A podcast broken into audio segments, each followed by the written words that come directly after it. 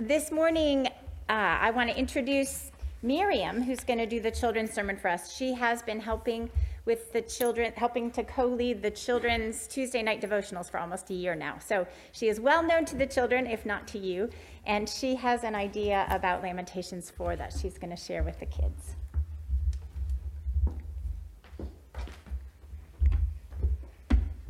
Hello.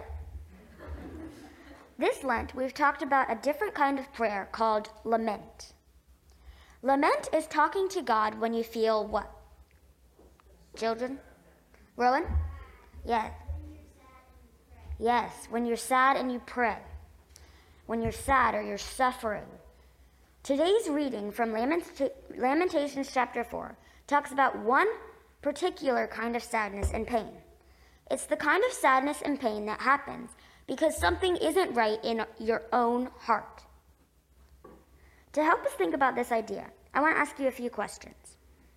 Who brushes your hair? I, I see Rowan pointing to his mom. How about the kids on Zoom? Do we have any, uh, any answers? Got Samuel here and Annie. Mm-hmm. Oh, we've got an answer from uh, Joshua there. Can you show us? Yeah. Can you can you mime it, Joshua? so it's usually like your parent or your mom. Um, and also, okay, raise your hand if it ever hurts. Bethany. yes.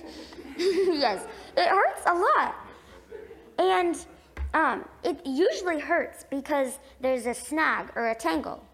It's the same with God. He untangles our hearts when there is a, when there is sin there. It hurts, but the pain shows us there's a problem there. There's a tangle that needs to be straightened out.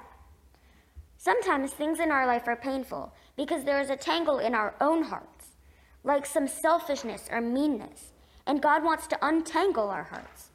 He is working gently to make us more like Jesus. He brushes gently through our hearts, not to punish us, but because He loves us. In the long run, it's much happier to have untangled hair and an untangled heart.